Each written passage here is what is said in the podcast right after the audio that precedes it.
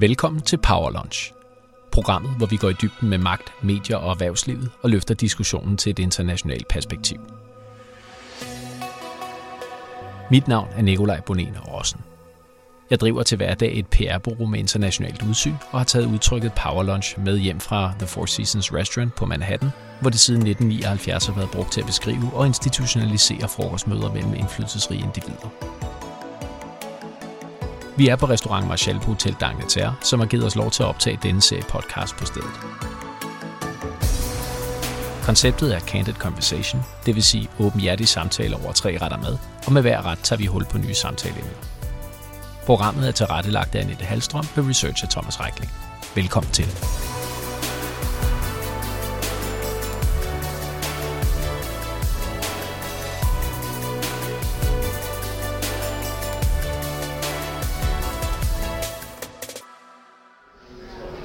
Anne-Grethe Felter Rasmussen er journalist, USA-ekspert og en særdeles erfaren udenrigskorrespondent, der har rapporteret for både London, Paris og Washington D.C. for Dagbladet Information og alting. Hun har endvidere siddet i chefredaktionen for både Weekendavisen og Berlingske, og er samtidig medstifter og chefredaktør på netmediet Point of View International, i daglig tale blot kaldet POV. Hun er også tilknyttet branchesitet Kommunikationsforum og er medforfatter til undervisningsbøgerne USA Now og USA's udfordringer, der er på pensumlisten for mange af landets gymnasieelever. Med den baggrund i bagagen og kort tid til, at amerikanerne går til præsidentvalg, er det en oplagt fornøjelse at invitere netop Anne Grete på en power lunch, der i den grad kommer til at handle om Guds eget land. Velkommen til, Anne Tak skal du have, Nikolaj. Du er jo lige kommet tilbage fra USA fra Washington, fordi at du skal turnere land og rige rundt her i Danmark det næste stykke tid. Ja, det er rigtigt. Hvordan ser dit uh, schema ud her den kommende tid? Ja, altså vi er faktisk midt i foredragsturnéen. Den er jo ikke så lang. Jeg er her i 10 dage, og jeg kom i, jeg kom i fredags, så det er jo faktisk øh, syv dage siden allerede. Og, øh, og jeg skal hjem igen på onsdag. Så jeg, jeg bliver midtvejs, og jeg vil sige, at jeg har været rigtig vidt omkring øh, på den her foredragsturné. Jeg har været på nogle gymnasier. I går var jeg på Rungsted Gymnasium øh, og på Virum Gymnasium. Så har jeg været et par gange øh, ude på Journalisterskolen. Øh, I tirsdags var det jo noget, der hedder Dokken, har jeg forstået. Over i USA, der har jeg kaldt det for Dok 1, og det blev der grinet meget af. Men det hedder altså Dokken, forstår jeg, i Aarhus, øh, hvor, hvor der var rigtig mange øh, mennesker, og det blev lavet, øh, der var, det blev øh, beværtet, eller hvad skal man sige, hosten, det var øh, Journalisterskolen, øh, altså Dansk øh, Journalist- og Mediehøjskole, DJMX hedder den, og de lavede det sammen med noget, der hedder Demokratifonden, så der var fokus mest på, altså er det amerikanske demokrati i fare, ikke? Og det er et rigtig relevant spørgsmål herop til valget, ikke? Altså, ja, ja, du er her jo netop, skulle til at sige, embedsmedfører, ja. fordi ja, ja. at du er en vidt anerkendt altså, USA-ekspert ja. og har boet i rigtig mange år i, i Washington D.C. Ja, så alle foredragene handler om USA, men ja. de har forskellig fokus. Ja. Altså, så det, det har været det eneste dag til der handler om demokrati. Så her i morges, hvis vi nu skal zoome frem til i dag, så der var jeg øh, inde og tale igen på Journalisterskolen, men ude i Emdrup øh, her øh, i København. Og der handlede det om, specifikt om kommunikation, fordi jeg øh, holdt en samtale med kommunikationsbranchens, øh, en af kommunikationsbranchens øh, stærke damer, nemlig Tina Arvi Hugenberg, som er CEO for det, der hedder kreativitet og kommunikation. Og det hun var så medvært sammen med Journalisterskolen. Ikke? Så har jeg været inde rundt om BT og lave noget svar på deres læsers spørgsmål, fordi at BT har tilknyttet mig som øh, USA-ekspert under det her valg. Mm. Så det er det, og så er jeg jo så her nu sammen med dig. Det er vi rigtig glade og, øh, og det har jeg også set frem til. Øh, det er jo dejligt at, at kunne lave en samtale, mens maden er så storslået, som den er her. Så det sætter jeg pris på. Du har meget glæde dig til her, det kan jeg love dig for.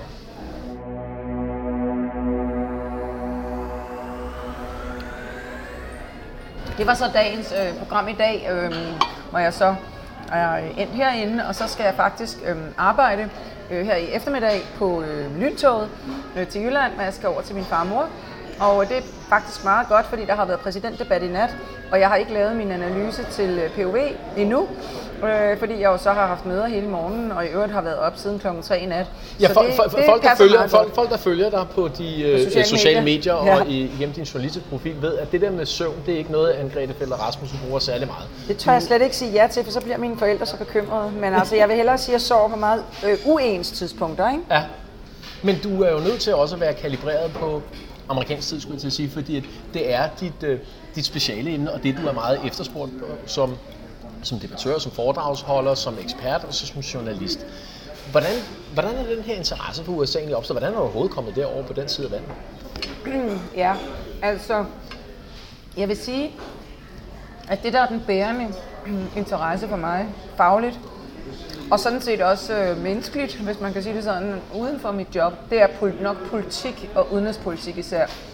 Og da jeg startede som journalist, der startede jeg ikke som USA-journalist. Øh, det ville også være en lidt underlig måde at starte i journalistik på.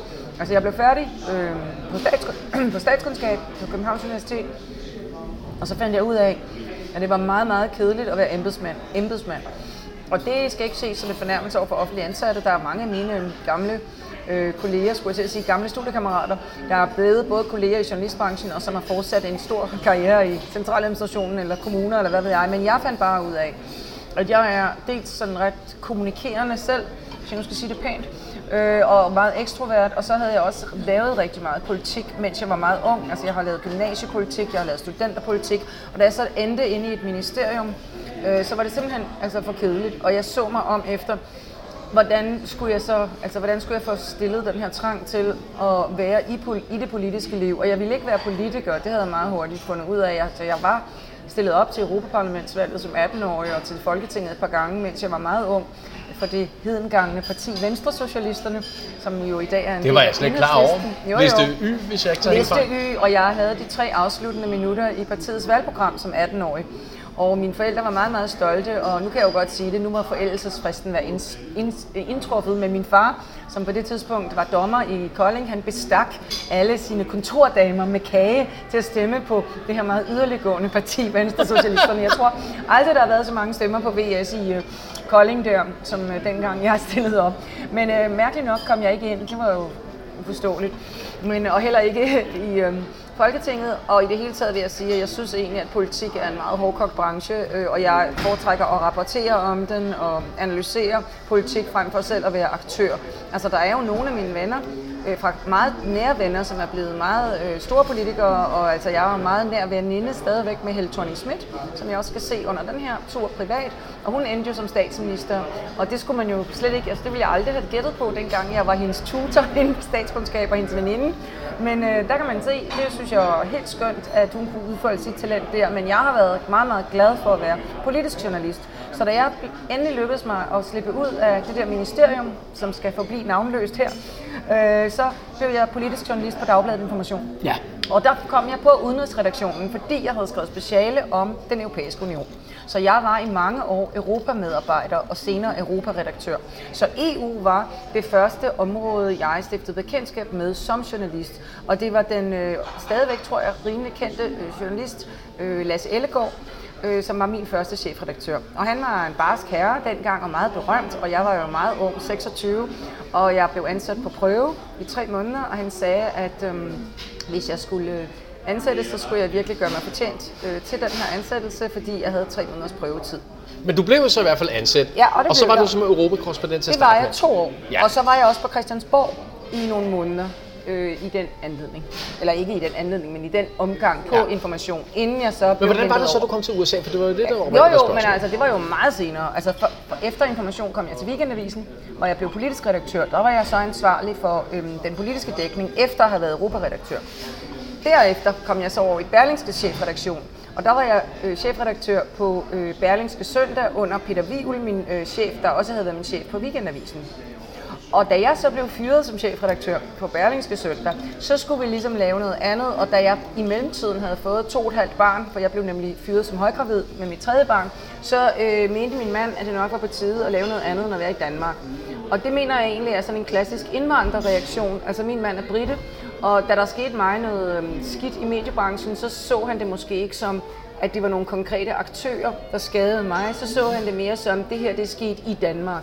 Altså sådan synes jeg også, jeg kender også mange andre indvandrere end britter, og det er sådan, hvis der, hvis der sker noget dårligt, så har man lidt en tendens til som indvandrer, det tror jeg også, jeg selv har, altså det her, du ved, hvis der sker noget dårligt i USA, så er det ligesom hele landet, ikke? Jamen altså, du er jo meget anerkendt, men du har også omgivet af, noget, af nogle kontroverser, men er i bund og grund meget en, kan du sige, en, en, en, en ægte kosmopolit, en, en jo, jo, internationalist, og, så, og adskiller, og adskiller sig meget, adskiller dig meget fra, kan du sige, men den det generelle blev, Men man kan sige, du spurgte om, hvordan jeg endte som USA-korrespondent, og jeg vil sige, at starten på det var, at jeg tog til London, ikke? Altså det var sådan, jeg blev udenrigskorrespondent. Det var fordi, at min mand og jeg så besluttede os til at flytte til London, og min mand vendte tilbage til sin tidligere karriere i det britiske udenrigsministerium i Foreign Office, hvor han sådan set havde været seks år i Danmark, uden at arbejde fuldtid hele tiden. Fordi han passede jo børn og vaskede tøj og strøg og lavede mad og sådan noget. Han er lidt ældre end mig, så han synes sådan set, at han havde haft en stor karriere, før han mødte mig.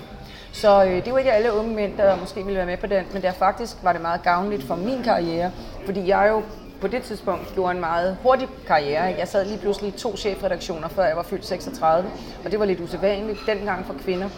Ja, når jeg kigger på den danske mediebranche, så er det sådan set stadigvæk lidt usædvanligt, men det bliver forhåbentlig lidt mere ligeligt med Jeg tror tiden. generelt, at det er usædvanligt, øh, at altså- være kommet så højt. Ja, det tror jeg også. Altså man kan sige, at det er en styrke, fordi at man så bliver lagt mærke til, men det er også en svaghed i den forstand, at så bliver de fejl, man laver, også meget, meget synlige.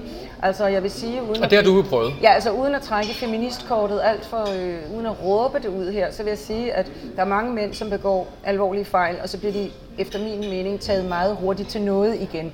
Og så bliver de fyret, eller de laver skandaler, eller de begår overgreb, og så sidder de gudhjælpe med meget hurtigt i nye chefstillinger. Der vil jeg sige, at det måske er lidt mere øh, bøvlet og besværligt, øh, fordi man kan meget hurtigt blive den der ene kvinde med en sag. Men jeg blev jo Føler du, ansat- at du er blevet øh, dårligt behandlet øh, under, øh, for, for nogle fejltrin, du har begået? Altså værre, end øh, hvis du havde været mand? Ja, altså, ja, da jeg blev fyret første gang, så sagde Marianne Hjelved til mig, som på det tidspunkt var en politiker, jeg så til noget til. Jeg var over at besøge hende, som hun var på det tidspunkt minister, og der sagde hun, øh, hun sagde, at det var gået meget hårdt ud af mig, fordi jeg havde begået en fejl og puttet en leder i, der havde nogle citater af politikken direkte i Berlingske, det var jo også trist, og så og forkert og i øvrigt fuldstændig min eget ansvar og min egen fejl, men hun mente, at jeg var blevet straffet meget hårdere for det, fordi jeg var kvinde, men det mente jeg sådan set ikke. Altså jeg tror sagtens, at en mand kunne være blevet fyret for det, men fordi jeg var højgravid, der er sådan en forskel, ikke? Fordi en mand, der bliver afskediget og får 12 måneders fuld løn, som jeg fik fra Berlingske. Og for lige så- til, til, til dem, der lytter med, som ikke nødvendigvis ved, hvad det var for en kontrovers, der var der. Ja, ja, altså det var en leder, som indeholdt dele af øh, Tør Seidenfarten, som var en nær ven af mig dengang. Hans øh, ord havnede så i Berlingske, og på det tidspunkt var han jo chefredaktør på politikken, så det var jo ikke så smart.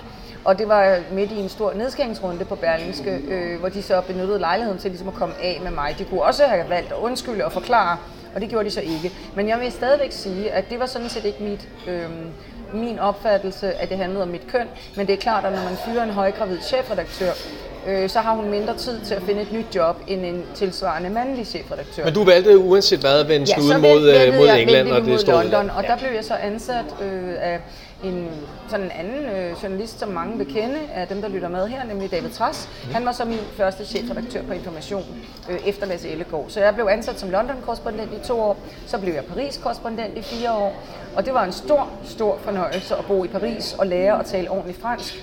Og heldigvis hører lytter mine børn ikke til din podcast, for de vil nok sige, at jeg ikke taler ordentligt fransk.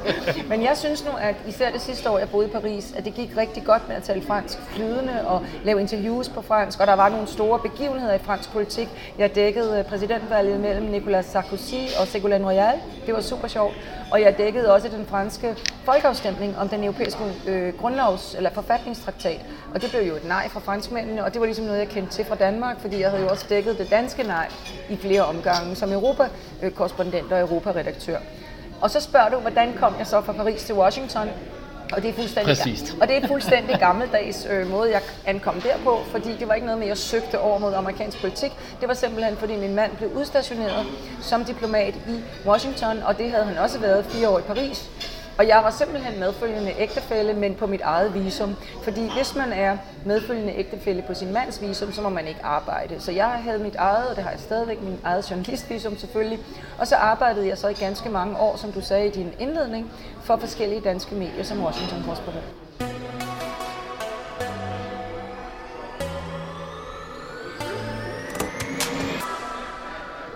Du gør dig så også bemærket i øjeblikket, også i andre sammenhænge, og nu var du lige inde kort på øh, nævne lige præcis det omkring feminisme, øh, hvor du blandt andet også har øh, blandet dig øh, løbende i øh, MeToo-debatten øh, Ja. herhjemme. Der synes jeg, det ret kunne være interessant at, øh, at høre fra dig, Anne-Grethe. Hvordan synes du, at den her debat udfolder sig i Danmark nu, følgende øh, dit øh, ophold i USA, hvor du virkelig har set den tordne øh, frem? Vi har jo først taget hul på den herhjemme i Danmark. Hvordan ser du den udfoldelse? Ja, altså, jeg synes, at hvis man skal se på den danske MeToo-debat, så synes jeg, at man bliver nødt til at sige, at den først og fremmest er kommet meget sent. Altså, den bølgede ligesom i resten af verden i 2017 og 18, og nu er vi jo i 2020, og jeg må sige, at jeg ærligt talt har haft det sådan, og jeg tænkte, at den sikkert aldrig kom til Danmark. Altså nu øh, i mit eget medie i POV har vi øh, en del øh, gæsteskribenter, og vi har også nogle faste medlemmer af redaktionen, som har beskæftiget sig med øh, ligestilling i mange år.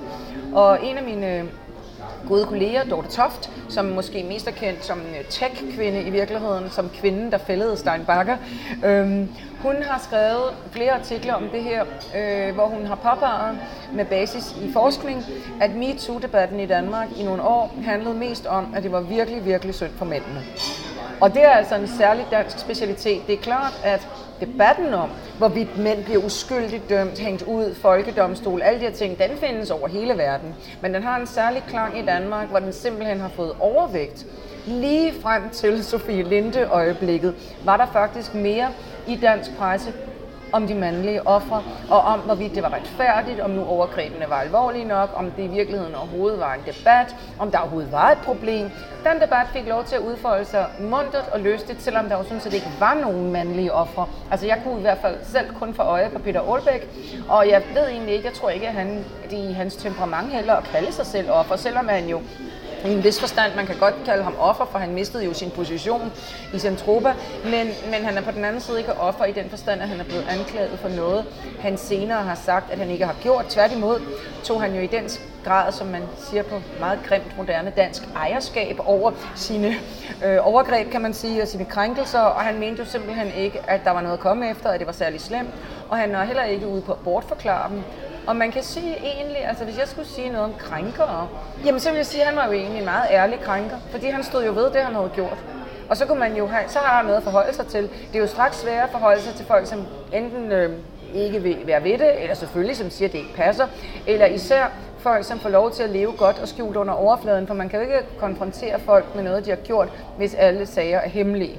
Nej, men nu havde du netop øh, været med til at oute Frank Jensen i den forbindelse øh, med en episode, øh, som foregik for nogle år siden, øh, som jeg tror, at de fleste lytter nok vil, øh, vil være bekendt med, og hvis ikke, øh, så var det, at han havde taget dig på låret, da øh, du var gravid og ført øh, sin hånd op under øh, kjolen på dig. Er det mm-hmm. korrekt? Øh, det er rigtigt. Ja, godt nok. Øhm, og mange af de sager, der har været fremme offentligt i medierne, har jo netop også haft øh, karakter af, ja, hånden på låret, øh, men af gramseri. Ja, det er blevet sådan en myte, det der nu. Altså, det er blevet næsten et begreb nu. Hånden ja. på låret er næsten blevet et koncept. Ja, ja, ja. Altså, det, det, det har institutionaliseret sig selv. Aha. Men den debat, der har været omkring de øh, overgreb, der har været her, mm-hmm. øh, har jo ikke haft den samme, kan man sige, grove karakter, som det har været i USA. Jeg synes sådan set, at nogle af de sager, der har været fremme i medieverdenen inden for de sidste par uger, for det første har været meget mere grove end en hånd på et lov, og man kan sige, at Morten Østergaard startede med at være en hånd på et lov, og så udviklede det sig ret hurtigt til også at være noget med at græmse på andre måder, og, og mere sådan flere gange og så videre. Og man kan sige, at nej, i sig selv er en hånd på et lov naturligvis ikke nødvendigvis noget særligt slemt, øh, og især ikke, hvis det er bare noget, man har gjort en enkelt gang. Altså, hvem har ikke haft en hånd på et lov et enkelt gang? Men hvis det er noget, man gør konsekvent øh, med, med altså, flere kvinder gentagende gange over mange år, og man også lige kommer til at tage dem på numsen, og man også kommer til at tage dem på brysterne, og man i øvrigt overskrider grænser igen og igen, så bliver det meget hurtigt til noget helt andet. Og det kommer også lidt an på, hvilken magtrelation man har. Og jeg opfattede ikke den episode med Frank Jensen øh, i slutningen af 90'erne som et overgreb dengang. Øh, og jeg ærger mig lidt over det i dag, fordi at jeg har været med til, og øh, altså man kan sige, jeg har været med til, som jeg også sagde til Berlingske Tidene, da de interviewede mig om den sag, at tale den her episode ned, fordi jeg har underholdt med det som noget morsomt, eller som en ha-ha-ha-historie, en tøhø-historie, tror jeg det hedder. Øh, og på den måde har jeg været med til sådan, og måske nok at sladre om Frank Jensen, ved at sige, at han var sådan en lidt klam men jeg har jo ikke øh, gjort fremtidens ofre for Frank Jensen nogen tjeneste her, fordi jeg har ligesom været med til at institutionalisere, at det var noget, man bare måtte finde sig i, og så kunne man eventuelt grine af det bagefter. Og øh, jeg synes dengang, at det udstillede ham, og det sagde ingenting om mig, men hvis man nu dengang havde taget det mere alvorligt, så kunne man måske have været med til, at fremtidige kvinder ikke skulle have været igennem det her. For vi ved, fra journalistikken omkring Frank Jensens sag, at der har været unge kvinder, som har følt sig meget mere påvirket. Der har også været folk på rådhuset, som har følt sig dårligt behandlet, dårligt tilpas, har været nervøs for at gå på arbejde. Og der kan man sige, så begynder det bare at vokse, og så bliver det en sådan lidt futil debat, det der med, om det er en hånd på et lov, fordi det er næsten altid mere end en hånd på et lov.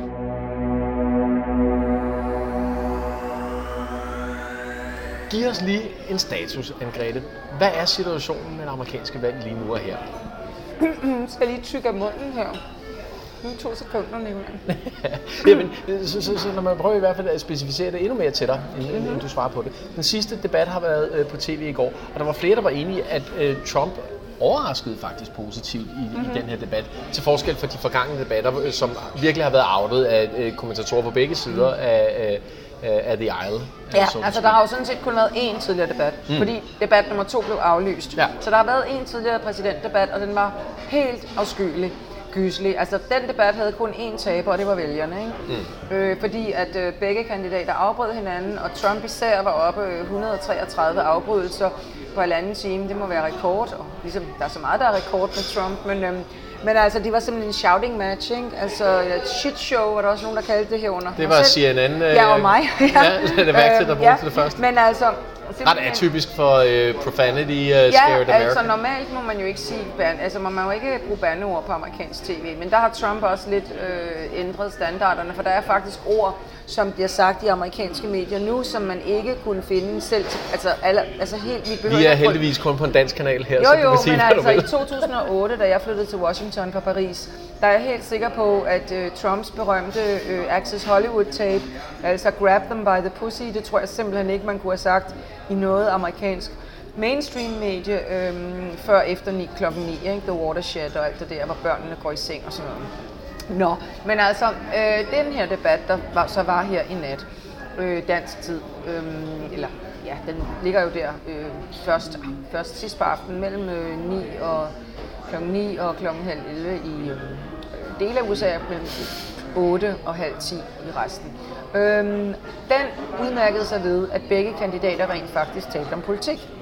Og på den, ja, til store ting her, øh, man skulle tro, det sådan set var meningen med debatten, men altså sagen er jo, at mellem 2 og 4 procent af amerikanerne har ikke besluttet sig endnu. Det er, alligevel. det er det eneste. Ja. Altså resten har besluttet sig. Og det vil sige, at de ser den her debat, altså nu har jeg ikke nået at se de amerikanske seertal endnu, men altså sidste gang var det 80 millioner, der så med, og det har sikkert været det samme den her gang, fordi at nu har der været øh, så få debatter, altså øh, normalt så falder øh, interessen. Den første debat plejer at være den, der bliver set af flest, men fordi at den anden debat blev aflyst, og hvorfor blev den aflyst? Jo, den blev aflyst, fordi at debatkommissionen, dem der laver de tre debatter, den der uafhængige kommission, de ville gerne lave en digital anden debat. Og den ville Trump jo ikke være med til. Nej, og det var fordi han havde fået coronavirus, og de mente ikke, det var øh, ansvarligt, så længe han var smittebærer, og det er man jo indtil man får en negativ test, er man smittebærer i hvert fald, og måske også bagefter. Og de mente ikke, at de ville udsætte Joe Biden, som jo er en ældre herre, for at sidde så tæt på Trump. Øh, og derfor så blev den debat aflyst, og den blev så øh, afløst af to såkaldte town halls, og det er sådan nogle forsamlingshuskoncepter, hvor man får spørgsmål fra vælgerne. Og der holdt Trump sin øh, town hall på NBC, som er et af de store amerikanske broadcast networks, og øh, Biden holdt så sin på ABC. Og øh, det var så, øh, gik jo fint, altså begge to. Jeg vil tro, at øh, Trump var meget irriteret efter den der town hall. Jeg ved det ikke, for det var den nat, jeg fløj. Men jeg har hørt fra mine kilder i Washington, at han var meget, meget bitter over, at Biden havde højere tv-ratings, altså højere seertal til sin town hall. Og det vil jeg også sige egentlig overraskede mig, fordi normalt er der ikke noget, som Trump laver, øh, som ikke er det mest populære. Og det kan både være godt, og det kan være skidt. Øh, men øh, det er altid det største, og det var det jo så ikke her, fordi at her var det jo så, øh, var det jo så Biden, der trak flere seere. Ikke? Og det er egentlig, altså jeg kan ikke forklare hvorfor, fordi normalt er det simpelthen et bedre show at så se på Trump end Biden, så det var interessant, at Biden fik flere seere. Øh, og det siger måske noget om, hvad vi er på vej hen imod, i forhold til sådan en, øh, en, øh, et valgresultat måske, at Biden faktisk trækker flere seere. Det kan måske også sige noget om hans popularitet, som jo er langt, langt højere end Trumps i øjeblikket.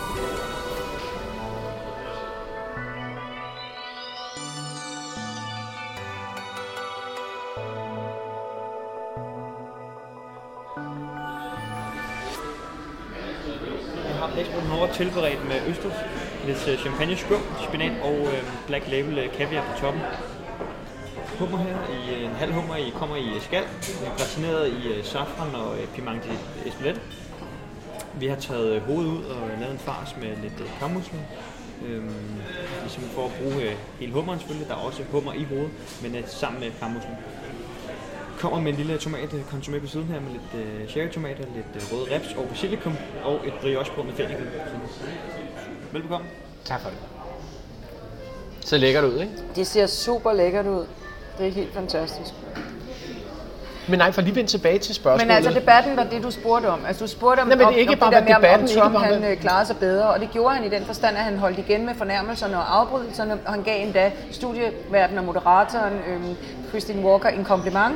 Og, øh, og alt det der, det er jo sådan set noget, som er ganske normal menneskelig opførsel, som, men det er bare ikke noget, man forventer efterhånden af Trump, og det gjorde han. Altså, Så, han så, så, hvad er, så, så, så hvad er status nu i forhold til det amerikanske valg? Fordi at, som, som du kort var inde på, og som øh, øh, medierne har processeret i hvert fald til os i, i, i Danmark længe, så står Joe Biden som favoritten til at vinde valget. det Nogle er taler til med også om en, øh, en, en, en jordskredssejr øh, sikkert. til med. Jamen, Men i lyset af den seneste debat er der så også nogen, der har sagt, at det her det kunne måske være øh, øh, Trumps øh, Øh, øh, øh, moment, hvor han øh, kan vinde noget momentum tilbage. Men alligevel siger du, virker det som om han er træt, eller hvad er situationen? Nej, det er ikke fordi, han er træt. Trump virker aldrig træt. Altså, det er fordi, at vælgerne har besluttet sig. Altså, debatterne betyder meget, meget, meget lidt. Altså, debatterne, de har et helt andet formål. Debatterne har ikke det formål, at man lige pludselig får vældig sympati for Trump, hvis man havde tænkt sig at stemme på Biden, eller omvendt. Debatterne har det formål, at de øh, motiverer folks, eller de to politikers egne baser. Det vil sige, hvis du er demokrat, men du ikke er helt sikker på, om du vil stemme på Biden, så er det vigtigt, at Biden gør sig godt, for så går du ud og stemmer. Hvis du er Trump-fan, men er træt af ham, og ikke kan lide hans råberi på Twitter, og er skuffet over hans indsats under coronakrisen, og han så gør det godt under en debat, så får du alligevel lyst til at stemme på ham. Altså i amerikansk politik er der kun to partier. Det tredje store parti, det hedder sofaen, ikke? De folk bliver hjemme. Nå, men det er meget, meget anderledes end dansk politik. Fordi hvis du stemmer på Dansk Folkeparti, og du synes, de er ved at blive lidt slatne i koderne, så kan du gå ud og stemme på Pernille Vermund hos Nye Borgerlige, ikke? Hvis du stemmer på Socialdemokraterne, og du synes, at de er blevet for systembevarende, så kan du stemme på SF, eller der var engang også et parti, der hed De Radikale. Så kan man stemme på det. Hvis man øh, ikke er glad for Jacob Ellemann som ny leder af Venstre, så kan man vælge Søren Pape, og så videre, og så videre. Den mulighed har amerikanske vælgere ikke. Og det betyder, at hvis du er træt af din egen kandidat, så bliver du hjemme. Du, det, du begynder meget, meget sjældent at stemme på modparten. Og, så, og det var jo en af grundene til, at Hillary Clinton tabte i 16, var jo ikke, at Trump var vanvittigt populær. Det var, at Clinton ikke var populær nok, og at hendes base af vælgere ikke gik ud og stemte. Der var ikke lige så mange sorte vælgere, der stemte på hende som på Obama, og de sorte vælgere er en af Ja, folk kunne ikke, folk kunne ikke holde alternativet ud i Hillary for mange vedkommende. Nej, men altså, det var, ikke, det var ikke noget alternativ, for hvis du er sort demokrat, kommer du aldrig til at stemme på, på republikanerne. Der var nogle få hvi- white-collar workers, som stemte på Trump. Øh, meget, meget få. Altså, vi skal huske, der var ikke noget jordskredssejr, nogen jordskredssejr til Trump i 16. Der var 139 millioner vælgere, der stemte i 2016. Og Trump vandt med 79.900 vælgere. Det er ikke nogen jordskredssejr, det er ikke det samme som Brexit. Der er ikke noget populistisk jordskredsvalg. Det var den snævreste sejr, man overhovedet kan forestille sig. Det er øh, Og det meget korrekt recitering af fakta, meget- fordi jeg har faktisk det nøjagtigt samme tal stående her, øh, citeret af øh, Washington. Altså, det er jo som det er. Altså, tallene er som de er. Men, Øh. øh, men altså, det er bare vigtigt at huske, fordi i Danmark møder jeg nogle gange den der med, at Trump han altså slog alle odds sidst, og det vil han gøre igen. Men det er simpelthen forkert. Det er faktuelt forkert. Hillary Clinton var foran med en 2-3 procentpoint i de afgørende svingstater. Lige nu er Biden foran med 6-10 procentpoint. Det er noget helt andet. Som, som jeg forstår det, er, har over 43 millioner amerikanere allerede stemt nu via early voting eller Ja, ja, brevstemmer, brevstemmer. Så spørgsmålet er, hvor meget kan overhovedet ændres på nuværende tidspunkt? Mm, Det er næsten ingenting. Næsten ingenting er svaret. Så er det et sealed deal? Jamen altså, vi kender bare ikke resultatet. Altså, der er næsten ikke noget, der kan ændre sig, men vi ved jo ikke, hvad det er, der ikke kan ændre sig.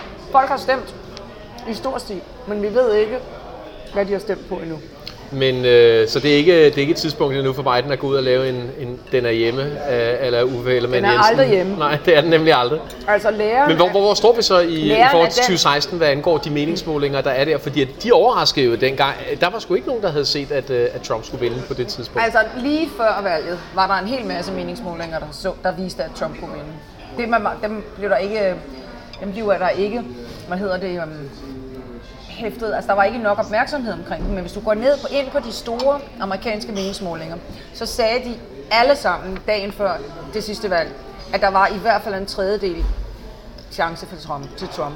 Og når der er en tredjedel chance, det ved en hver bookmaker, når der er en tredjedel chance, så er der en, der er favorit, nemlig Clinton. Men det kan lige sagtens være, at den, der er, har en tredjedel, vinder, og ikke den, der har to tredjedel. Og det var det, der skete sidst. Det er klart, når vi er nede på en 2-3 procentpoints øh, forspring, så er vi inden for den statistiske usikkerhed, så kan man ikke regne med meningsmålinger mere. Der er stadigvæk en, der er favorit, men der er også en, der sagtens kan vinde alligevel. Det har vi også set i danske valg. Denne her gang, kan man sige, i de seks afgørende svingstater. Hvis meningsmålingerne viser 8-10 procentpoints øh, forspring til Biden, så er vi langt ude over den statistiske usikkerhed. Og altså, jeg kan kun henholde mig til Danmarks bedste ekspert inden for meningsmålinger, nemlig professor Peter Kuel Klitgaard, som også er kommentator i Berlingske. Han har lavet flere studier af det her. Meningsmålingerne i 16 var korrekte. De var ikke forkerte, de var inden for den statistiske usikkerhed. Meningsmålingerne denne her gang er intet, der tyder på, at de vil være forkerte. Det er klart, at Trump han vil meget gerne sælge historien om, jeg gjorde det sidst, så jeg gør det igen. Og der er en meget, meget stor genklang i basen for det, at de, de få danske venner, jeg har, der støtter Trump, er også overbevist om, at det sker igen. Altså, han kommer øh, som underdog, og han vinder igen, siger de. Ikke? Og det kan man jo ikke tage fra dem. Altså, det er jo også den tro, som Trump han appellerer til. Han appellerer helt konsekvent til de 30 procent vælgere, som elsker ham og som vil stemme på ham uanset hvad. Mange af dine lyttere, Nikolaj, kan sikkert huske, at han sagde, at jeg kan stå på Fifth Avenue og skyde en person, og folk vil alligevel stemme på mig. Altså sådan, det er jo ikke en præsident, der taler her. Det er en kultleder. Og der er meget, der minder om en kult. Altså det gamle republikanske parti afskyer Donald Trump. Jeg kan ikke finde nogen i Washington af mine republikanske venner, der kunne drømme om at stemme på ham. Altså måske skal vi minde dine lyttere om, at øh, 91 procent af Washington D.C.'s vælgere stemte på Clinton. Og der er, og altså, der er mange mennesker der i mit kvarter i Washington, hvor jeg bor, der har arbejdet for George W. Bush, altså sågar min genbo har arbejdet for alle republikanske præsidenter siden Reagan. Hende og hendes mand mødtes i George Bushes hvide hus og blev gift. De har alle sammen stemt på først Clinton, og nu vil de stemme på Biden. Og hvis I går ud og kigger på alle de her gamle efterretningsfolk og FBI-folk og generaler, som alle sammen er ude som republikanere og anbefaler Joe Biden, så kan man se, at det gamle republikanske establishment, de mener, at Donald Trump har ødelagt deres parti. Ikke? Og fløjkampen er altid værst inden for murene. Ikke? Se på de fløjkampe, der er lige nu de radikale, se på historisk på magtkampen med de konservative, se på Venstre, se på Lars Lykkes og Christian Jensens exit. Det er altid grimmest inden for murene i et parti. Det er også derfor, at folk slår også hinanden ihjel mest i familien. Ikke? Og sådan er det også i det republikanske parti. Dem, der hader Donald Trump mest, er ikke demokraterne, det er republikanerne.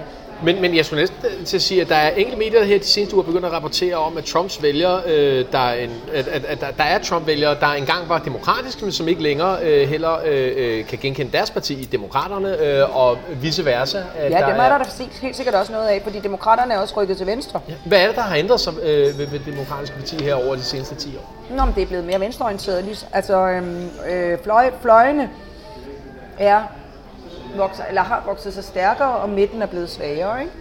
Så der er mindre, rum, mindre plads til kompromis, dialog og samtale. Men jeg vil sige, det er jo ikke politikernes skyld, det er vælgerne. Altså, politikerne forstærker det her, men man får de politikere, man fortjener. Altså det er vælgerne, der vælger politikerne. Og ude i de enkelte valgkredse og ude i de enkelte stater, der vælger vælgerne i øjeblikket konsekvent de mest radikale politikere. Og nu mener jeg radikale ikke i... De mest ekstreme. Ja, de mest ekstreme. Så demokraterne bliver endnu mere demokrater, republikanerne bliver endnu mere republikanere, og i øjeblikket sidder Trump på magten i det republikanske parti. Dem, der ikke kan holde Trump ud, det er den republikanske partielite, som sidder i Washington. Ude lokalt, der tør mange senatorer ikke at tage et opgør med Trump, selvom de ikke kan lide ham, fordi deres egen base godt kan lide ham.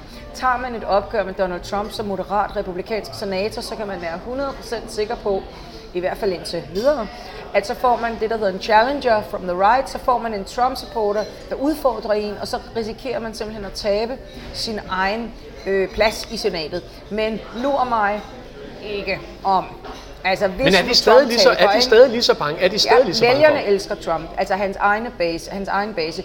Hvis man går ud og laver en popularitetsmåling hos republikanerne, så har han over 80 procent stadigvæk. Det er kun Ronald Reagan, der var mere populær i basen.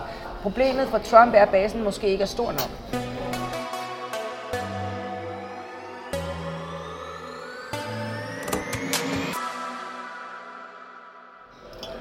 Så der kan man sige, at det er ikke nok at appellere til basen. Det er det heller ikke for Joe Biden, men Biden er langt mere um, ukontroversiel. Det er meget, meget svært at, at true nogle mennesker med Joe Biden. Ikke? Altså, amerikanerne kender ham rigtig godt, fordi han var Obamas vicepræsident, og øh, de kan godt lide ham. Og de kan ikke, altså det der med, at han er senil og sidder nede i sin kælder, har ikke rigtig virket, fordi nu er han jo ude og føre kampagne, og han lyder jo ikke spor senil. Han er gammel, men der er som de fleste Det er rigtigt, danskere, men- men, men- men, som- på at være som- gammel og være senil. Som, som- som Flemming Rose sagde, da han sidst sad her, øh, så er det jo quite obvious, at han ikke måske er på toppen af sin kan du sige, kognitiv kapacitet øh, øh, øh, som politiske leder, og han nogle gange brøvler. Øh, Ja, men det har han altid gjort. ja, Han men, har altid brøvlet. Han har brøvlet lige siden han startede i politik. Der findes et begreb i amerikansk Men det kan man vel politik, der ikke- hedder Bidenisms, og det er alle de fortalelser, som Biden har lavet gennem hele sit liv. Jeg men kan man, ikke, kan man han vinde, kan man vinde et, et, et, et, et præsidentvalg, det til trods, det handicap til trods, at man gør det? Sagtens. Jamen det er fordi, valget handler jo slet ikke om Biden. Altså, demokraterne kunne have opstillet et glas. De Hvorfor har de så valgt at opstille ham? Jamen han vandt jo. Altså den bedste kandidat vinder, ikke? Det er, helt, altså, det er sådan et definitorisk spørgsmål. Hvis du har et primærvalg, og du har 12, 14, 17, hvor mange de nu havde kandidater, så er det den bedste kandidat, der vinder. Så var det jo også i det republikanske primærvalg sidste gang. Den bedste kandidat er per definition vinderen. Ikke? Man, kan ikke, man kan ikke komme og påstå, at den, der taber, er den bedste kandidat. Man kan godt komme med alle mulige akademiske betragtninger om, at havde det ikke været bedre, hvis den og den vandt, og den og den, der var yngre eller mere velformuleret. Biden vandt, fordi han var den dygtigste politiker. Men hvordan er tilslutningen så i det, øh, i det demokratiske parti i forhold til Biden? Er der udbredt tilfredshed med, at det er den her kandidat, de har, eller er det en, en new Hillary, om man så må sige, der jo også var øh, øh, enormt meget splittelse om? Det har overhovedet intet med Hillary at gøre. Hillary er en upopulær politiker, det har hun altid været, det var hun også sidst, og det er hun også nu. Biden er en super populær politiker hos demokraterne. Biden er også meget kedelig. Han er meget øh, traditionel, han er gammel, han er ikke særlig øh, motiverende, men det handler bare ikke om Biden. Altså dit spørgsmål afspejler en normal politisk virksomhed, eller virkelighed, ikke? Men vi er ikke i normale tider. Valget af Biden handler ikke om Joe Biden. Det er lige meget, om han er langsom og gammel. Valget af Biden handler om, at han ikke er Trump.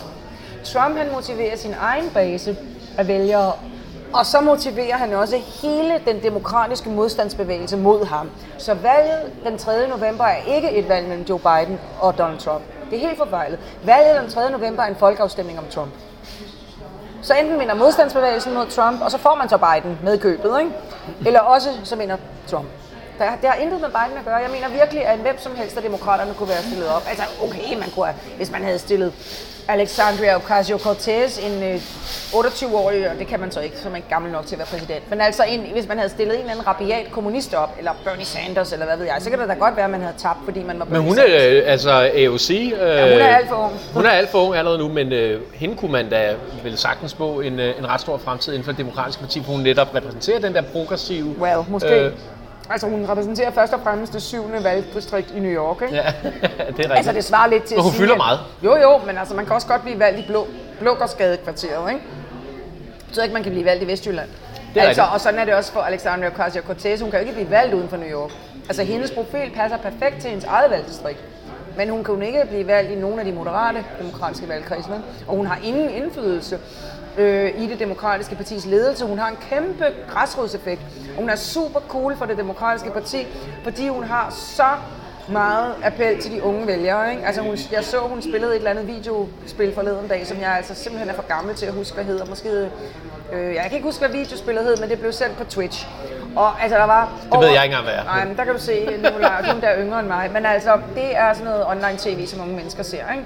Og øh, hun havde over en halv million, der så hende spille. Altså, du ved, det er, hvis du er gamer, så sidder du også og kigger på andre mennesker gamer på YouTube. Ikke? Og altså, der Altså var... spectator nu. Ja, og der var over en halv million unge amerikanere, der loggede på for at se Alexandria Ocasio-Cortez spille det her spil, hvis navn jeg har glemt på Twitch. Ikke? Og øhm, en af, af de andre medlemmer af det, der hedder The Squad, altså de der, øhm, den der lille gruppe af venstreorienterede demokrater i kongressen, hende der hedder Ilhan Omar, hun joinede os, og hun havde en 200-300.000, der så hende spille det samme videospil. Og det er jo godt for demokraterne, at de har nogen, der, der ligesom øh, motiverer den unge øh, base i partiet. Ikke? Fordi man kan sige med ham Biden, men han får altså ikke de unge mennesker til at stemme med. Så de unge mennesker, der stemmer på ham, de stemmer, fordi de hader Trump. De stemmer igen ikke, fordi de elsker Joe Biden. Og så har han jo også en et cool vicepræsident, ikke? Så kan man spejle sig lidt i hende, ikke? Men uanset om det bliver Trump eller øh, om det bliver Biden, der går hen og vinder valget, så tror jeg, at de fleste er ret enige i, at det kommer til at give nogle rystelser øh, igennem både USA og internationalt, hvis ikke at det bliver et totalt øh, øh entydigt resultat. Det er nemlig øh, rigtigt. Det er det værste. Ja, og det, det, det skulle jeg lige til at spørge, det, det, det, det, skulle jeg til at spørge dig om. Hvad, hvad, øh, altså, der er jo tiltagende nervøsitet i medierne for udfaldet øh, af valget. Det kan lede til opstandelse og også øh, øh, voldelige øh, konflikter mm-hmm. og optøjer. Mm-hmm. Og det bliver også kun forstærket den kendskærning af amerikanerne bevæbnet til tænderne. Der er over, øh, jeg mener det er over 300 millioner håndvåben i cirkulation i USA alene. Er det det udfald, at vi skal være allermest nervøse for, at det ikke er et entydigt sejr til enten Biden eller til Trump? Ja, øh, som man siger i amerikansk journalistik, you nailed it, Nikolaj. Ja, det er det mest, øh, det mest bekymrende ved det her valg. Det mest bekymrende, bekymrende ved det her valg, det handler om selve det amerikanske demokratis øh, tilstand. Jeg vil sige, at i udgangspunktet er jeg ret optimistisk. Altså i, udgangspunkt, for, i udgangspunktet er jeg optimistisk, fordi jeg mener, at det amerikanske demokrati er meget stærkt. Og jeg mener også, at de amerikanske demokratiske institutioner er meget stærke. Altså jeg har tiltro til kongressen, til højesteret, til Pentagon, til efterretningsvæsenet, til politiet, alle, og til ministerierne i øvrigt. Altså alle de bærende institutioner, jeg har også tiltro til højesteret, øh, selvom at den lige nu er et, et åbent sæde. Jeg tror, at det amerikanske demokrati er ret, står på ret sikker grund. Så er der så nogen, der mener, at Trump i nu fire år har angrebet de her institutioner.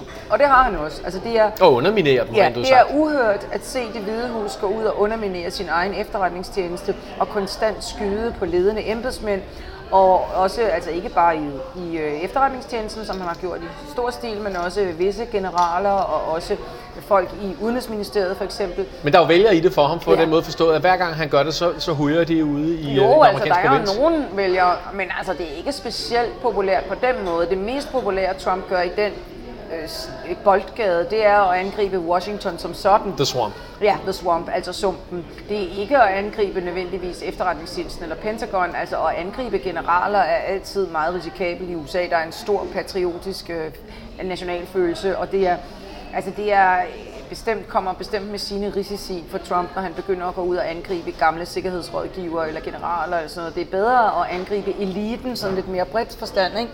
Og Trump er jo super god til one-liners, så når han siger til Joe Biden, jeg har udrettet mere på 47 måneder, end du har gjort i 47 år i Washington som magtens mand, så forsøger Trump at anbringe Joe Biden der, hvor han også anbragte Hillary Clinton, nemlig som en systemtro kedelig politiker fra Washington. Og det er også rigtigt, altså det er Trumps bedste kort mod Biden. Problemet er så bare, at han bare ikke er lige så upopulær som Clinton. Og problemet er så også, at coronakrisen ligesom er det overvældende, fuldstændig overvældende narrativ for det her valg. Ikke? Og før coronaen var jeg overbevist om, at Trump ville blive valgt igen, altså i januar. Men nu ligger coronaen der, og spørgsmålet er bare, vil man under den værste sundhedskrise i nyere tid i USA med en kvart million døde, ikke smittede, døde, vil man så gerne have den her uforudsigelige, vanvittige, måske underholdende, men også risikable, larmende person på Twitter. Altså al den der vrede, der ligesom drev Trumps valgkamp i 16, ikke? Oprøret, vreden.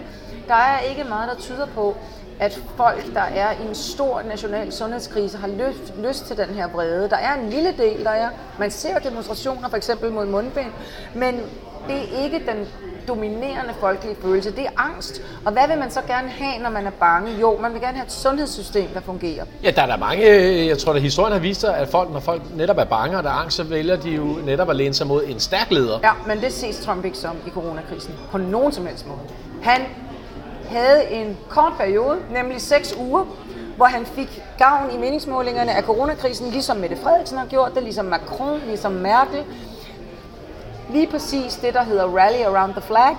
Man samler sig i krisetider om en stærk leder, det var dengang, han sagde det samme som sine sundhedsfaglige ledere, Anthony Fauci og Deborah Burks, da han begyndte at skændes med lægevidenskaben og sundhedsmyndighederne, sine egne sundhedsmyndigheder, om coronakrisen, så skete der et dramatisk fald i tilliden, og amerikanerne har helt konsekvent sagt, 60 procent af amerikanerne mener, at han har håndteret coronakrisen fuldkommen katastrofalt. Og alt det der med, der kommer en vaccine lige om lidt, det går over af sig selv, det går over, når det bliver varmere, og alt det der, det har virkelig ødelagt hans valgkamp, det har ødelagt den økonomi, han skulle have ført kampagne på.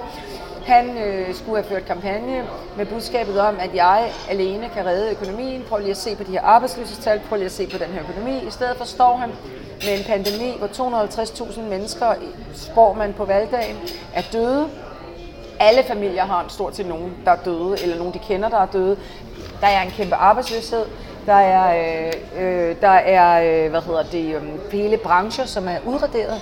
Og man kan sige, at det er jo meget uretfærdigt. Altså det vil jeg gerne give Tom ret i. Det er jo ikke hans skyld, at der er coronakrisen er opstået. Altså han kalder den altid for the China virus. Wuhan virus. Og Wuhan virus, og præcis. Og det er det jo også. Men når først en dødelig epidemi er ankommet til ens land, så at sige, så er det den øverste ledelses ansvar, hvordan det bliver taklet. Og det får han jo så også lov til at svare for i netop det her valg, som ja. Du siger, fordi det bliver et af de helt store øh, temaer øh, til Det er til det helt store tema. Det Hvad er er de bare andre? et Hvad, af dem. hvad, hvad, hvad er de andre? Jamen, der er ikke andet. Fordi at de to andre store temaer Black er Lives nemlig... Matter?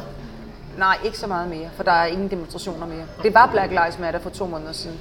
Og Trump havde et stærkt budskab med lov og orden, og det, men samtidig var Black Lives Matter også med til at gøre racisme-diskussionen kæmpestor.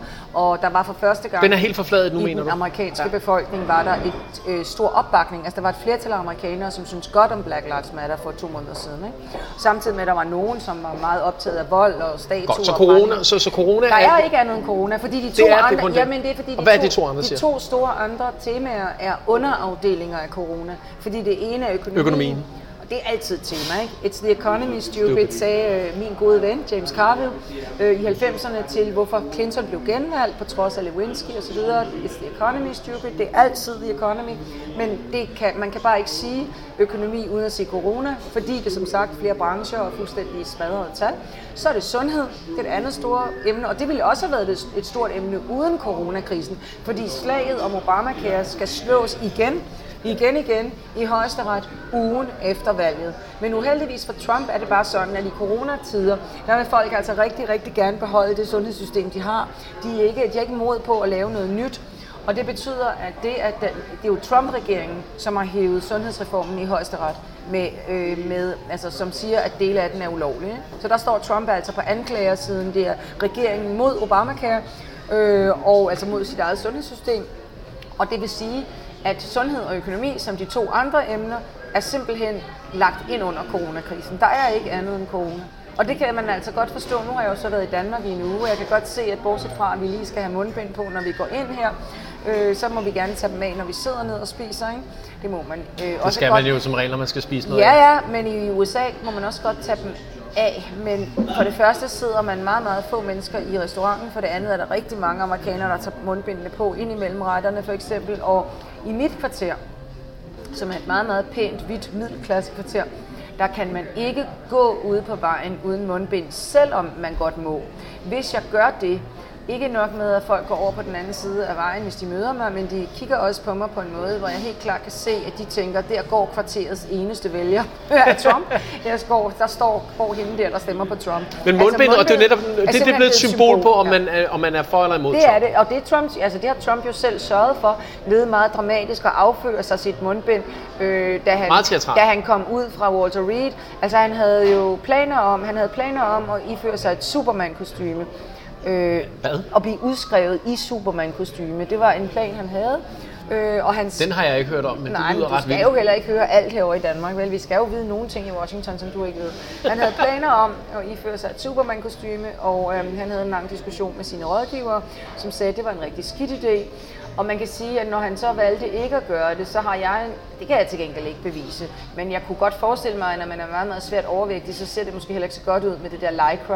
Øh, altså det der supermanskostyme kunne måske også have været brugt rigtig, rigtig altså spydigt af demokraterne, ikke? Man ser, Der er jo blevet man ser valgvideoen for sig, ikke? Eller, og hvis ikke demokraterne var ondskabsfulde nok til det, så ville de helt klart gøre det i de der republikanske øh, anti-Trump, altså de der never-Trumpers i The Lincoln Project og i øh, The Maidas Project, som alle sammen er sådan nogle anti-Trump øh, kampagneorganisationer, befolket med Jamen, jeg- jeg- og ledet af gamle republikanere. Ja, jeg netop sige, altså netop inden for det republikanske parti, der er der opstået direkte modstandere af, af Trumps linje. og kan man netop the, the, the Lincoln Project er jo et godt eksempel. De er fantastiske til at lave videoer, de er super ondskabsfulde, og demokraternes store svaghed er, at de kan ikke være ondskabsfulde nok. Demokraterne er sådan nogle pæne, flinke mennesker, som gerne vil tale om tal og politik og statistikker og powerpoints, og de kan godt lave kritiske videoer om Trump, men de er ikke lige så gode til at lave de virkelig, virkelig beskidte videoer, fordi det har, Og det har Lincoln det har Project i. republikanerne altid været bedst til, og nu har de så rettet det mod deres egne, og det Ja. vil sige, at Trump han får så hele baduljen, han får den værste Han får kniven i hvert fald, Ja. og, men, men hvis, han så vil, hvis han så rent faktisk går hen og taber, hvordan vil det republikanske parti så håndtere en sådan tab? Det er blodbad. Blodbad, det er det eneste svar på det. Det bliver et blodbad, fordi at der også er så mange senatorer, som i virkeligheden hader ham nu, som skal til at vende på en tallerken. Og lige før jeg tog afsted fra Washington, der var der de første signaler fra udvalgte republikanske senatorer, som lige pludselig gik ud og sagde noget nyt. Og det nye, de sagde, var ikke, vi er modstandere af Trump. Det er stadigvæk alt for farligt. Men det, de gik ud og sagde, det svarede til det, nogle af dem gjorde for fire år siden, efter Access Hollywood-båndet. De gik ud og sagde, jeg fører ikke kampagne for præsidenten, jeg fører kun kampagne for mig selv.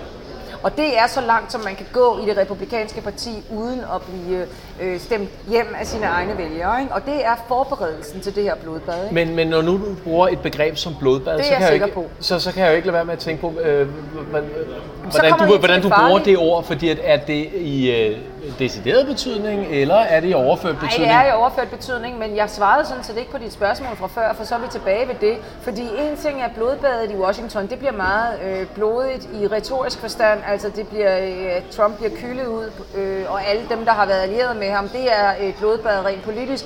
Men det, som stadigvæk står tilbage, det var det spørgsmål, du kom med før, som er det rigtig gode spørgsmål. Det er, at hvis Biden vinder, og Trump øh, har lyst til, og det har han sikkert, at sige, at det er fusk eller snyd, og det vil han gøre, med mindre det bliver fuldstændig knusende. kan det så resultere i et rigtigt blodbad? Ja, altså så kunne man forestille sig, ikke i Washington, altså Washington, det skal man forstå, det er det Portland? mest civiliserede sted i verden, men man kunne forestille sig, at Trump igen øh, gik udenom alle institutionerne, fordi at hans egen senatsleder, Mitch McConnell, har jo også sagt, at i senatet vil man respektere valget. Ikke? Men hvad nu hvis Trump øh, bypasser, som vi ser på Danglish, og går direkte til sine vælgere ude i det rurale USA, altså ude på landet, hvor de elsker ham. Hvad nu, hvis han begynder at kommunikere ud via Twitter? Altså han sagde jo til de der Proud Boys, Stand stand, back og stand by. Ja, Ja. han sagde stand back i første omgang, og når jeg så taber stand by, vær klar til at gøre noget.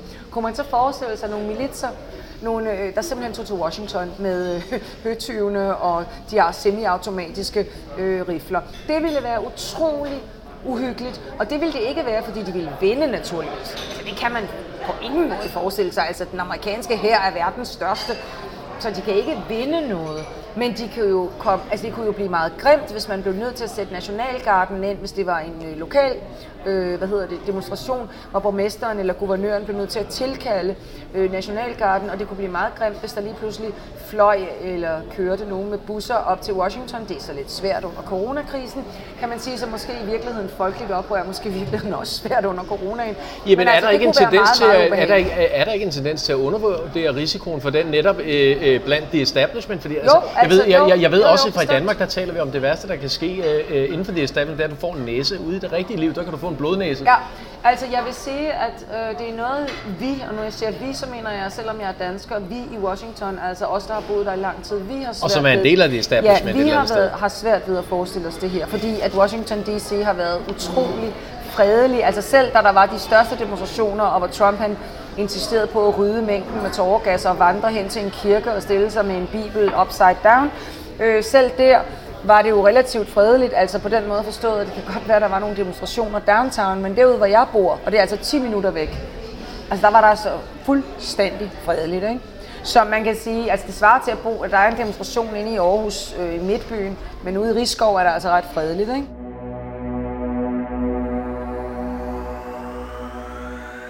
Så, øh, så det er det samme. Så man kan sige, jo, måske under, undervurderer the establishment øh, øh, den trussel, der kunne ligge øh, i de der militser. Og man kan sige, vi har jo lige fået en meget, meget ubehagelig øh, et eksempel på det her ikke? i Michigan, i staten Michigan, ikke? hvor FBI for to uger siden anholdt 13 øh, hvide unge mænd, som havde planlagt at kidnappe guvernøren, Hun er en kendt demokrat. Hun hedder Gretchen Whitmer. Hun stod på Joe Bidens vicepræsidentliste, Øh, dengang der stadigvæk stod hvide kvinder der. Øh, det endte som en sort kvinde, som bekendt. Men Gretchen Whitmer, hun er en øh, kontroversiel guvernør i Michigan, fordi hun har lavet en meget øh, øh, stram coronakurs. Hun har lukket alt og skoler og øh, meget sådan, øh, mange påbud og mundbind, og det har været upopulært. Øh, og der har været demonstrationer imod hende, øh, og der har været endda en, bes, en øh, så hendes rådhus har været besat. Altså, det hedder jo ikke rådhuset, men The Capitol Building har været besat af folk med våben.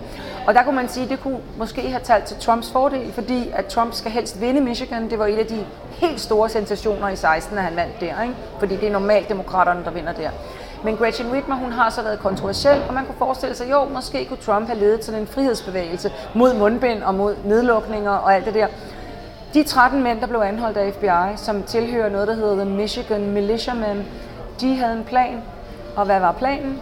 Planen var, at først skulle guvernøren kidnappes, og så skulle der laves en øh, såkaldt mock trial, altså en retssag, bedste sådan islamisk statsstil, og så skulle hun dømmes for treason, højforræderi, og hvad er straffen for højforræderi? Det er henrettelse. Så de ville altså henrette guvernøren.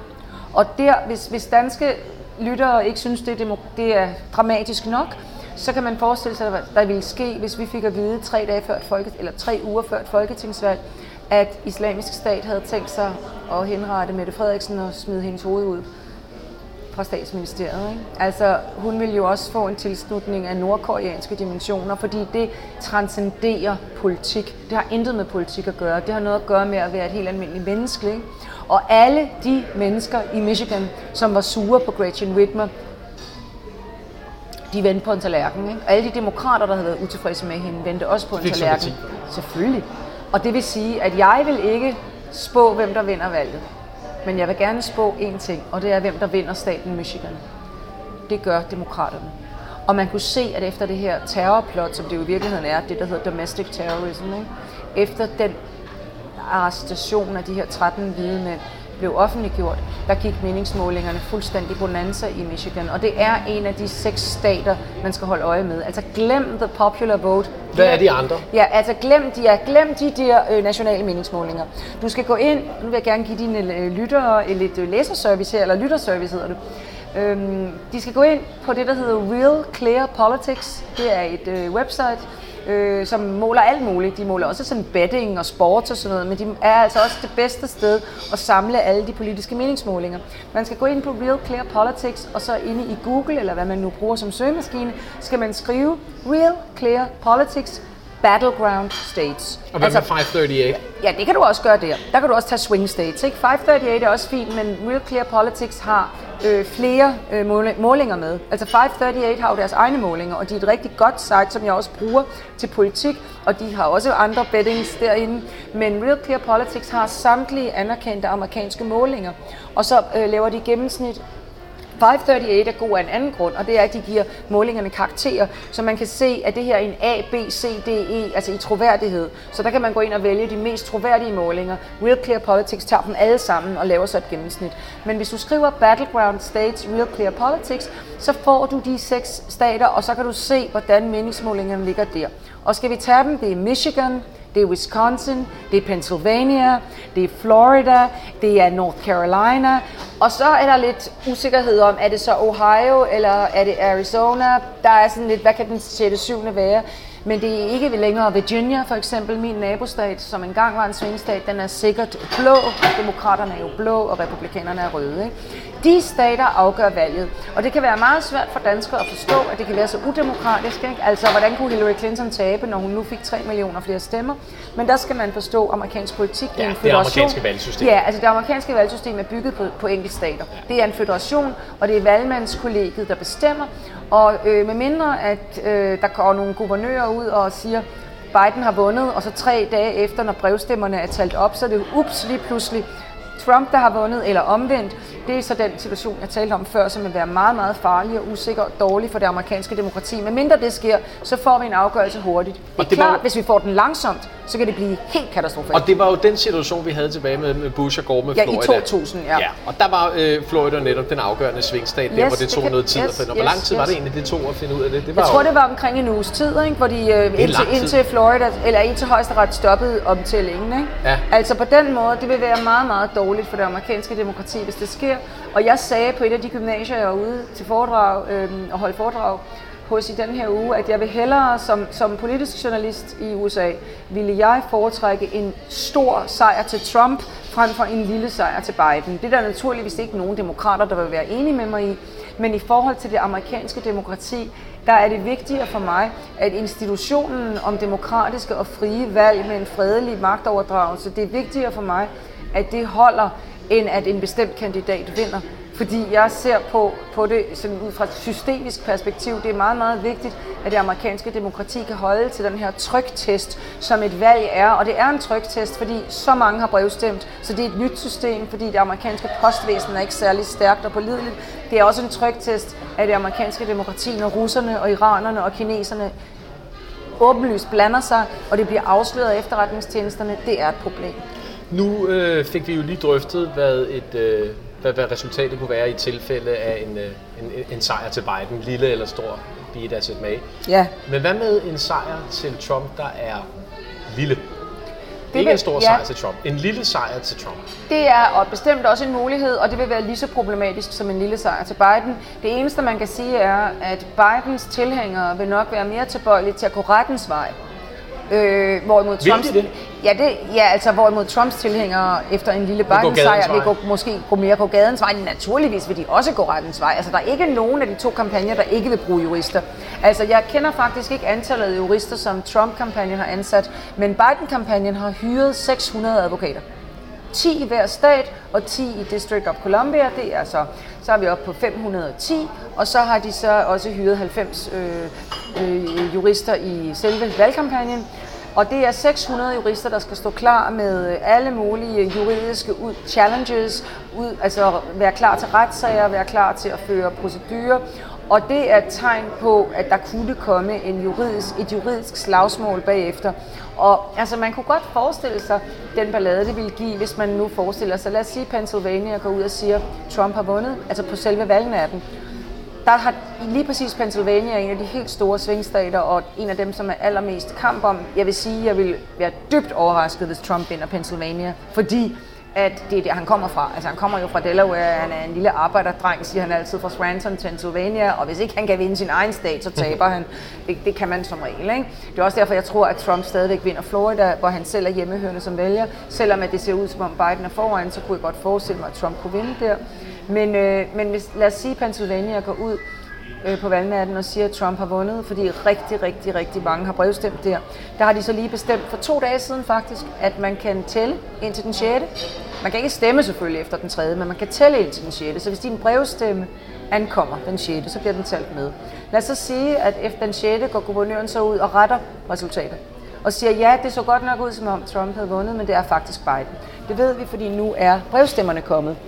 Så bliver der også ballade, ikke? Fordi så vil Trump sige, at det er fake, øh, at han har jo på, i forvejen sagt, it's the most fake election ever, øh, og det vil være et meget stort demokratisk problem.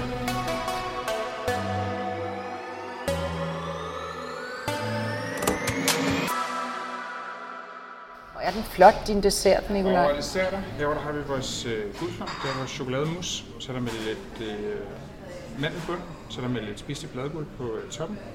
Over på siden der er der med en calvados med lidt kokonips og lidt saltet karamel. Altså, Herovre der er lidt øh, brumbær i bunden, og så har vi det med lidt øh, let pisket vaniljecreme og en sorbet på det samme til. Tusind tak. God. Tak for det.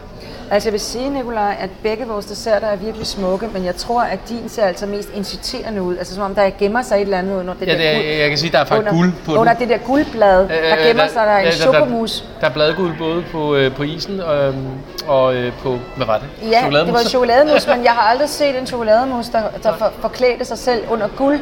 Så det er på den måde, at den meget Men, flot. jeg, men, men jeg har prøvet din dessert før, den her øh, øh, Ja, min øh, dessert er en lille smule sundere, ikke? Den, den er meget, meget, meget dejlig. Ja, tusind tak. Men altså ja, der er de her, der er grund til at frygte det der med den demokratiske udfordring. Jamen, jeg skulle til at sige, at hvis Trump får en lille sejr så, Ja, så tror der kommer der en hel masse retssager. der kommer en hel masse retssager, Ja. ja. men du tror ikke, at der også kommer en hel masse gadeoptøjer? Jo, jo, det tror jeg, men jeg tror ikke. Altså er under Black. Lives, under Black Lives Matter har det jo ikke været øh, øh, højrefløjen, der er gået på gaden. Højrefløjen har responderet på, at venstrefløjen er gået på, på gaden i, i Portland og andre byer, hvor der virkelig har været voldelige optøjer. Jo, altså der er jo noget, der hedder Antifa, som Trump også tit taler om. Problemet med at adressere uh, Antifa og tale om dem, det er, at Antifa er ikke en bevægelse. Man kan ikke melde sig ind i Antifa. Det er ikke ligesom uh, Occupy Wall Street var også en græsrodsbevægelse, men der var faktisk en ledelse, og, og både lokalt og centralt hen ad vejen. Øh, Antifa er øh, løst organiserede unge, som tit samler sig i grupper, og som så protesterer. Altså det hed- er jo en forkortelse for antifascistisk aktion. Ja, måske findes det også i Danmark, det ved jeg ikke. Men de er bare meget, meget, meget få mennesker. Altså de der militser er langt større. Der er en grund til, at Department of Homeland Security, som svarer til andre landes indrigsministerier, og FBI har været ude og sige, at den største terrortrussel, altså indre terrortrussel i USA, er de her øh, hvide højre nationalister.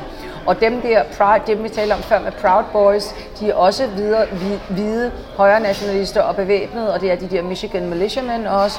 Og der er forskellige andre, der er også noget, der hedder The Boogaloo øh, Movement. Det er så til gengæld meget løst organiseret, ligesom, øh, ligesom Antifa. Men det er også, altså, der er mere, er simpelthen mere vold på højrefløjen, end der er på venstrefløjen. Så kan Jeg du tror sige, godt på, at de er bedre bevæbnet i hvert fald. Ja, det er de også. Og så kan du sige, jamen var det ikke dem der, altså fra venstrefløjen, der røvede butikker og smadrede statuer?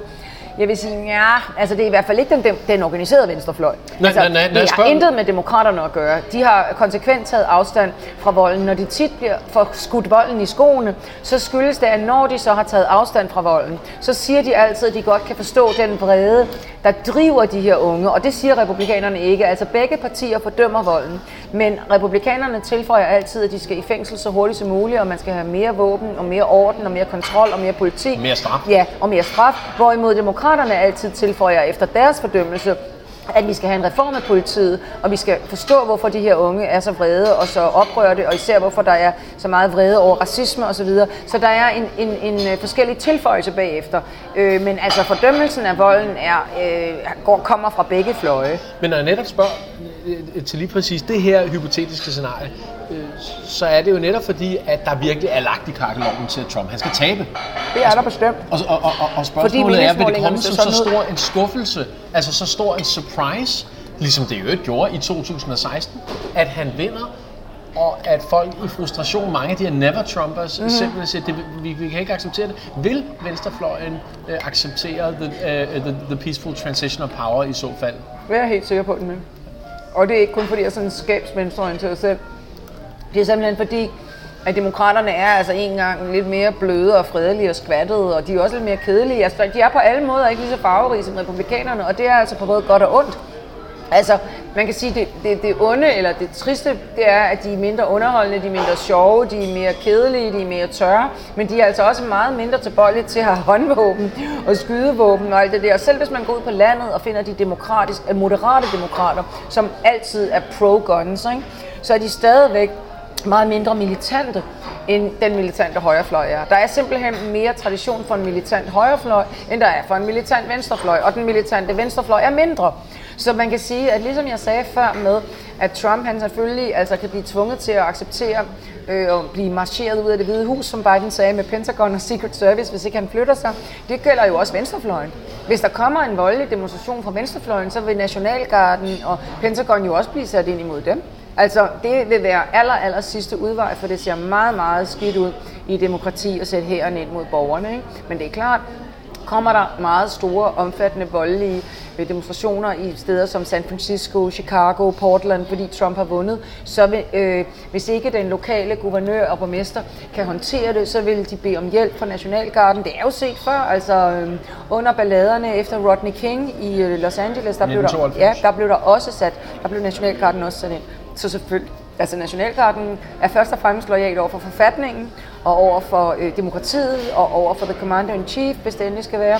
De er ikke lojale over for det ene eller det andet parti, og derfor kan de også bruges øh, mod øh, begge fløje, og mod uro i al almindelighed, hvis ikke det kan kontrolleres lokalt.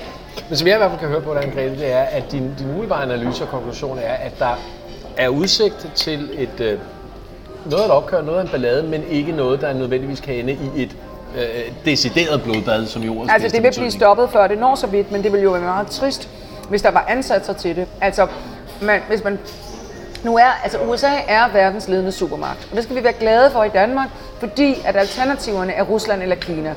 Og man kan sige mange ting om Rusland og Kina, men demokratier er de ikke.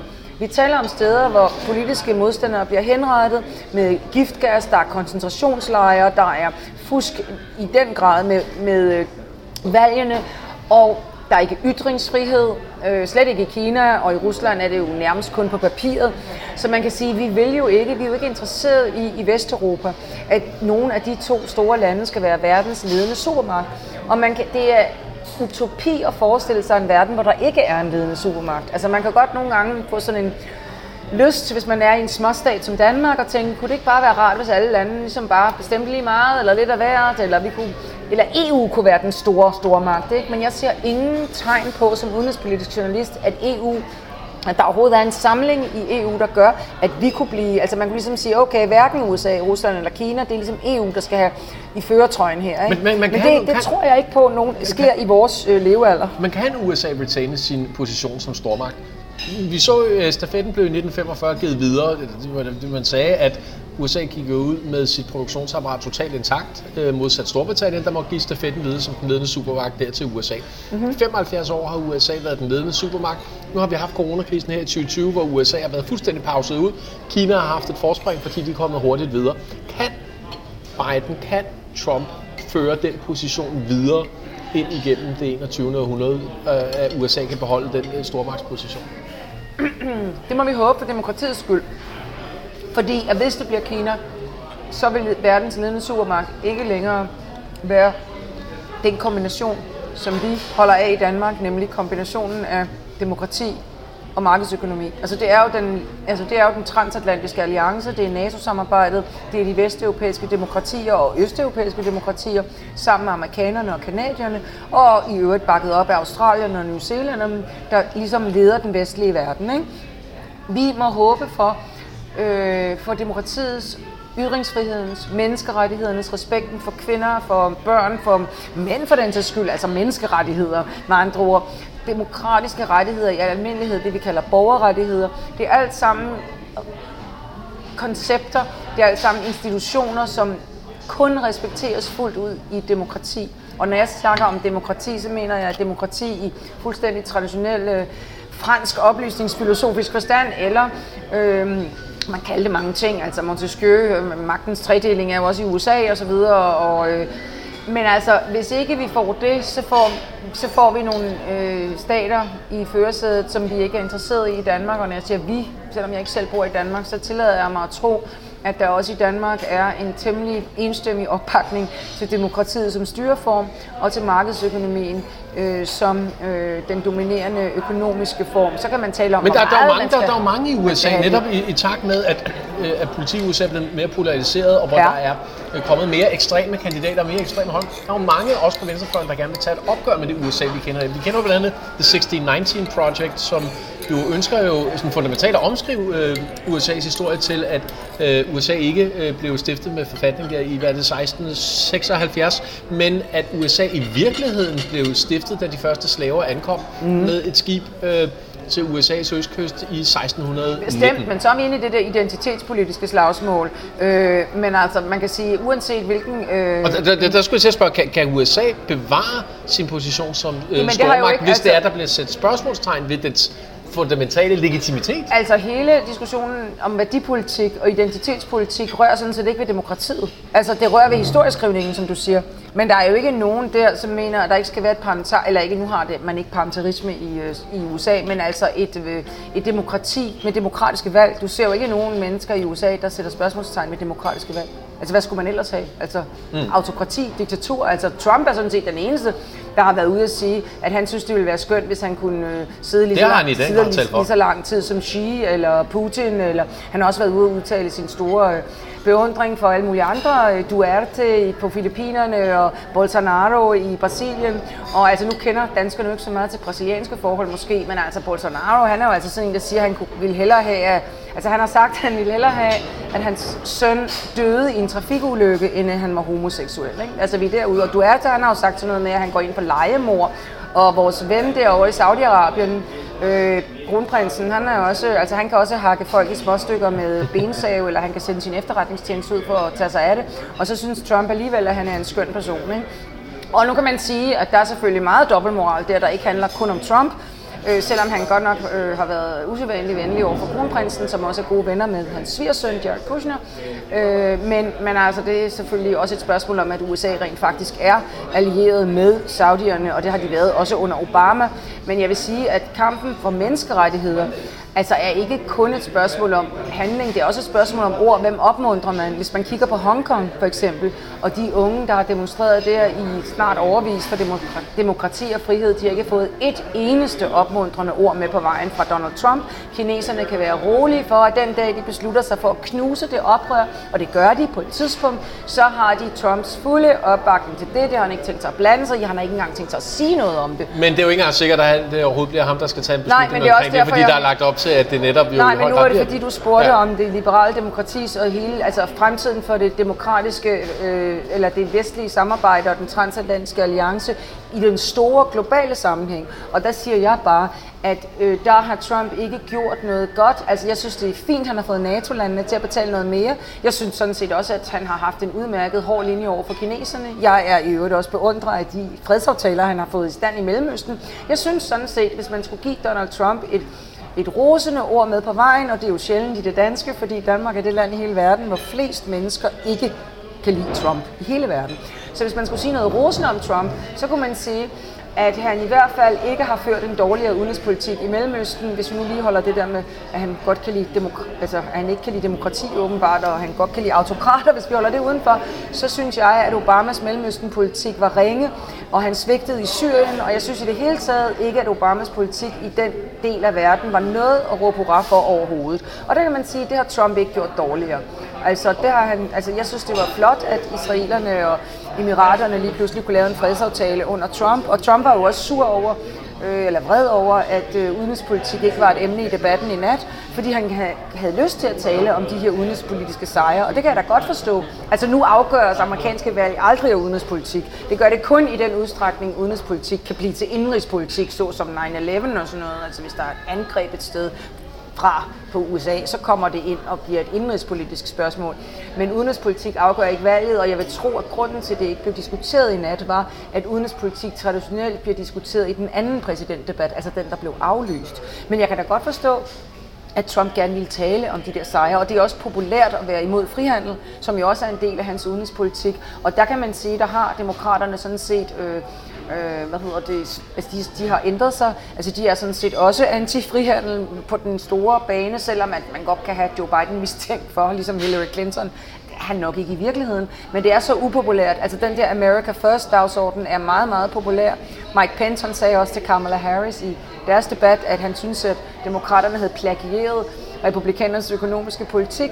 Og altså det vil jeg sige, at der har Trump der flyttet dagsordenen og flyttet øhm, flyttet både sit eget parti og været med til at skubbe til demokraterne i øvrigt, sammen med Bernie Sanders, som jo også er en modstander af frihandel fra Venstre. Så der vil jeg sige, at det eneste mennesker, der er tilbage i USA, der er tilhængere af frihandel, det er The American Chamber of Commerce, altså handelskammeret, og så de gamle republikanere. Ikke? Så når det der blodbad kommer, hvis Trump taber, så vil man nok se det republikanske parti svinge tilbage til at være pro-frihandel, fordi det er der, hvor de amerikanske øhm, øh, virksomheder øh, befinder sig. Og de skal nu engang også på en eller anden måde have deres repræsentation i kongressen. Så jeg vil tro, at, rep- at republikanerne svinger tilbage der, hvis Trump taber, og så vil det være op til demokraterne at manøvrere i det der antifrihandelsrum, hvor de moderate demokrater også er tilhængere af frihandel, og hvor hele den demokratiske venstrefløj og det nye demokratiske parti er meget mere skeptiske. Og så må vi jo se, om de genindtræder i nogle af de her handelsaftaler eller får lavet nogle nye. Øh, en ting er i hvert fald sikkert, og det er, at hvis Biden han vinder, så når USA ikke at trække sig ud af Paris-aftalen, for det sker nemlig på papiret først ugen efter valget. Altså Trump har jo meldt USA ud, men de har først effekt ugen efter valget.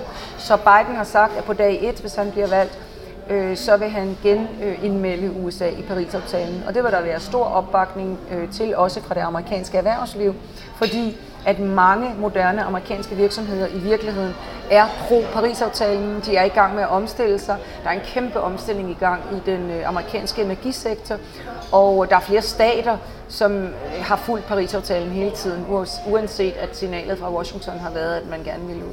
Det bliver spændende i hvert fald at se, øh, om USA får lov til at vinde på en tallerken her. Der er i hvert fald nok at, der er nok at tale om som politisk journalist, og der er også nok at følge med i fra Danmark. Det bliver der i den grad. Anne-Grethe Fælde Rasmussen, tak fordi du spiste med.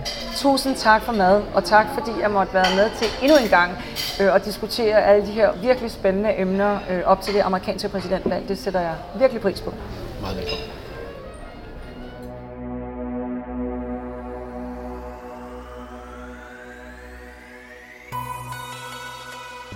Du lyttede til Power Lunch.